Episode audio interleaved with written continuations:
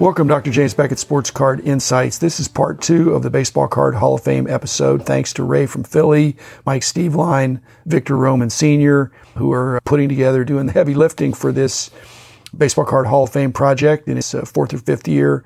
Um, you can check out the whole thing on YouTube. Go there, look up the Baseball Card Hall of Fame. Please vote. I think they got a hundreds of votes, but it'll be great if they had thousands of votes, be more representative of more people. The hobby is strong. It's older cards and newer cards, and I think it'd be a great resource for people to see. And it's very visual. They've put that together. Thanks to my sponsors, Topps Panini and Upper Deck, Heritage Auctions, Huggins and Scott Auctions, Mike Stadium Sports Cards, Burbank Sports Cards, COMC.com, and Beckett Media, Beckett Grading, Beckett Authentication. So had a lot of fun with this. As I said, don't be overly influenced by me. I hope you'll enjoy this uh, snippet of what I discussed with those guys on their show. Please go to their show for the full thing and to see the smiling faces.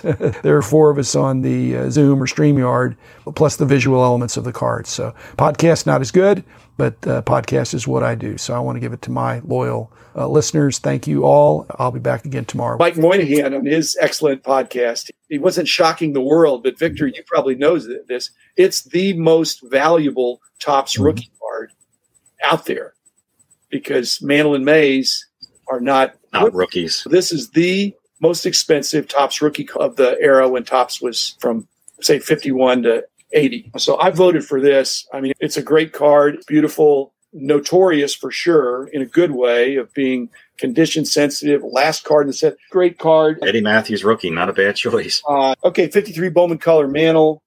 You've got uh, 52 Mantle Topps, 51 yep. Bowman Mantle. Yeah, 51 Bowman.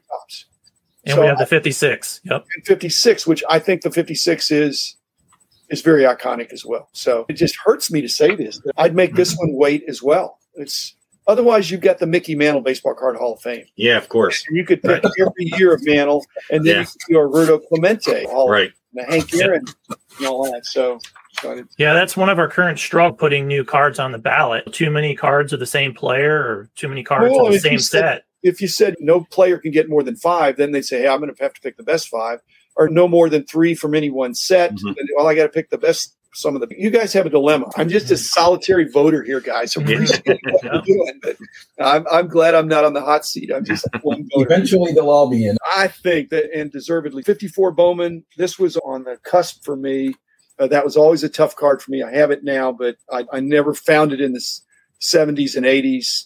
You know, I found it, but I it just I've always believed it was tougher than what it was priced. It was so underrated. It's like a short print. It's uh, probably removed rather than a replacement card with licensing stuff. So I love that card, but I, I think it has to wait. Line, same thing. A Kaline, you already have Banks and Aaron in for 54 Topps. and Kaline is a worthy third. If you were going to put in three, he'd be third. So I'd eventually have him in. It's clearly his best card, but again, he's the third best guy in that set. Right. Me, that means he has to wait. But I love the color, the youthful. He was great right from the get go. 18 years old. Yeah. Awesome from the start. Yep. Okay. And the other reason I didn't vote for the 54 Bowman is because of the 54 Wilson Wieners. Wilson yeah, great card. That mm-hmm. is a great card. And I've told a story that I actually lost the card or I misplaced oh. it. I couldn't find mm-hmm. it for about 20 plus years. I knew I had it somewhere. I knew I hadn't sold it because I love that card.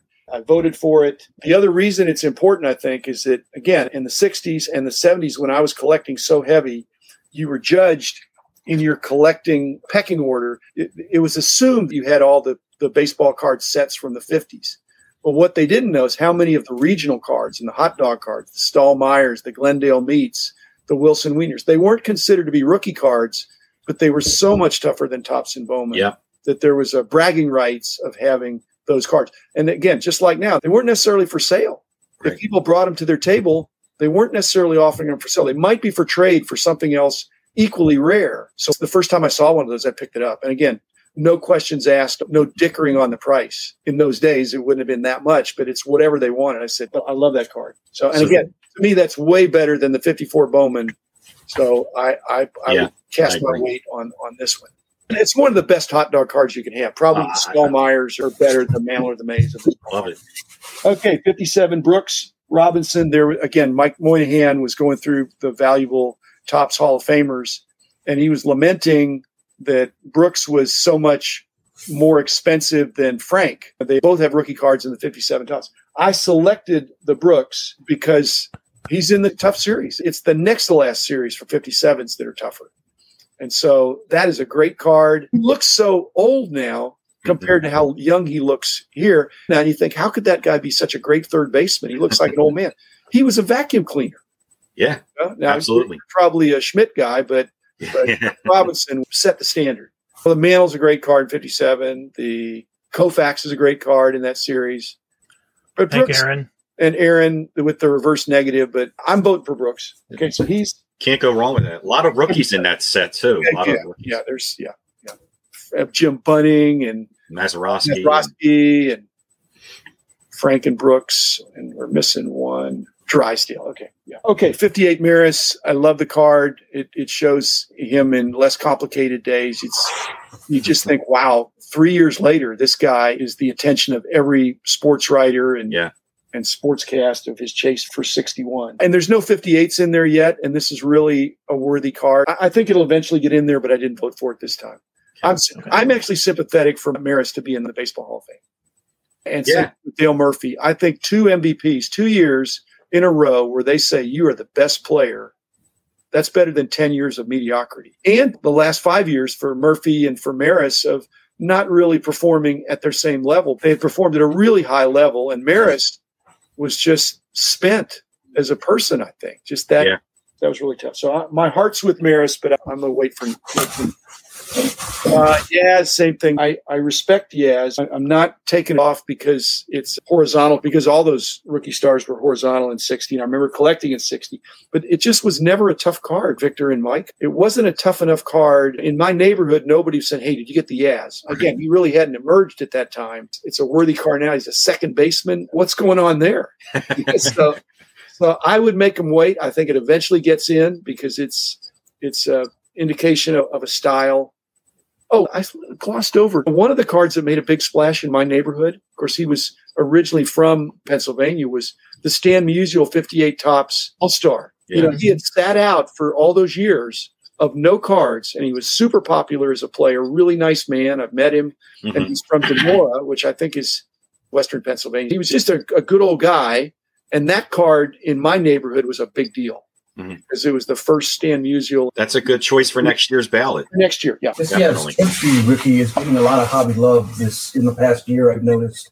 60 Topps rookie here of Carl Yastrzemski. Oh, Carl, yeah. hobby love, yeah. It's it's a great card. Okay, Seaver with the Denehy. I don't have a problem with the second guy on there, even though they, they look the same. I think you have a choice of whether you want to do Seaver or Carew. They're both tough, but when I, I did get a case of high numbers of 67s one time, and Seaver was tougher than Carew. And again, the toughest card in the 67 high number was Brooks Robinson. Oh, yeah. Definitely. That would also be a consideration. Now, I've already voted for 57 Topps Brooks, so I, am not going to vote for both of them at the same time. But if you had a 67 Brooks Robinson, again, I broke a case and there were very few Brooks Robinsons in there, mm. and it, but not twice as many Seavers as or Carews than Seavers, but noticeably more. So there probably were some double. Okay, so I did vote for the Seaver the 67. 68 Seaver, obviously I didn't. Again, I love the Topps trophy all-star rookie things. That was a big thing in the 60s. And I, I, think you need to have one of them in there, but I wouldn't put them both in the same year. So I'd right. I'd leave it on the ballot. And for the same reason, the next card, the bench, which is the 69, I love the little trophy there. Add some distinction to it. Again, very worthy. Your catcher short, perhaps, if you don't have Berra or Bench, arguably two of the very best catchers of my lifetime or, or ever.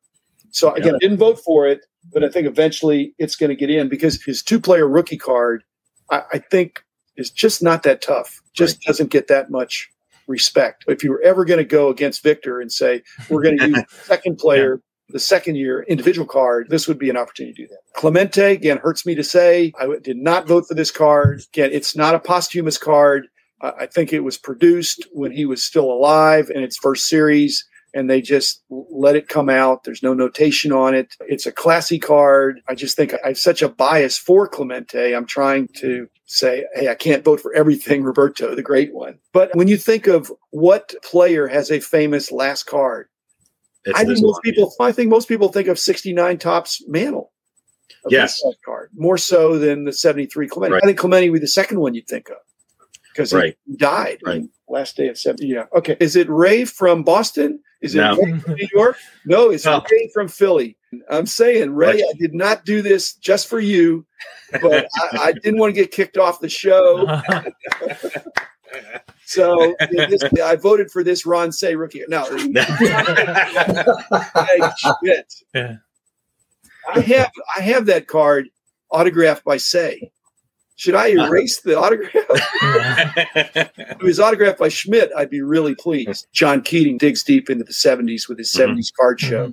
And one of the reasons Mike Schmidt is his hero is because Mike Schmidt started out cold and hung Yeah. in there, then came on strong for 600 homers. Yeah. And this card is reflective of a guy that's just one of three. And at the time, I think every general manager would have rather had surely Ron Cey, the Penguin, maybe even John Hilton. I don't know. Mike Schmidt couldn't make contact. When he did, he hit it a long way. And so Yeah, he had a bad rookie year. Great career. So I'd like to think Ron Cey's a plus. I- I- it's probably a plus, but if it was just Mike Schmidt, I'd be fine with that. So I voted for him. The man